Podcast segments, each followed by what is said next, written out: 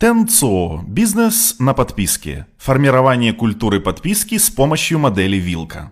Поздравляю! Вы наконец запустили ваш новый сервис по подписке. Ваши разработчики экспериментируют с бета-версией. Отдел маркетинга выстраивает модель 4P вокруг каждого пользователя. Отдел продаж ищет новые каналы сбыта. Финансовый отдел в полном составе покинул пыльные кабинеты и вовсю работает над трансформацией бизнес-модели. А айтишники запускают все новые сервисы и постоянно обновляют версии. Вы начинаете получать данные о поведенческой модели ваших пользователей и первые регулярные доходы. Жизнь прекрасна. Или вам так кажется? Но на самом деле это не так. Мир пока далек от совершенства. Ваш отдел продаж постоянно донимает разработчика вопросами о том, когда выйдут обновления. В ответ разработчики жалуются, что отдел продаж зациклился на продажах. Финансовый отдел предостерегает отдел продаж от излишней активности, так как большой приток новых пользователей может повысить показатели оттока. И все вместе они непрерывно жалуются на айтишников, потому что причина всегда найдется. В общем, отделы нормально сотрудничают только в случае пожара и войны, а в остальных ситуациях о нормальном сотрудничестве можно только мечтать. Почему все идет именно так? Потому что бизнес-модель изменилась, а рабочие привычки остались прежними. Получается, что концепцию компании, ориентированной на клиента, не так-то просто реализовать на деле. Она требует глубоких изменений в самой корпоративной культуре. Культура продукта строилась на принципах конвейерной сборки. Каждый отвечает за свой участок цепочки, делает свою часть работы и передает другому. Культура подписки – совсем другая история. Экономика подписки предполагает, что клиент постоянно пользуется вашим сервисом, а его постоянная ценность заключается в получении регулярного дохода.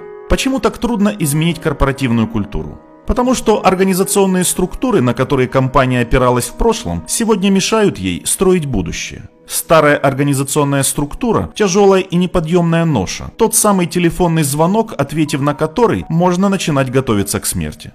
Нас всех учили одним и тем же базовым правилам организационной структуры – продукт, продвижение, продажи IT. На этом базисе строились и быстро росли все крупные корпорации второй половины 20 века. О них я упоминал во введении. Главная идея подобной модели заключалась в том, что она идеально подходит для копирования и расширения. Сегодня ваши клиенты сами говорят вам, чего они хотят, и им совершенно до лампочки, как организована ваша компания.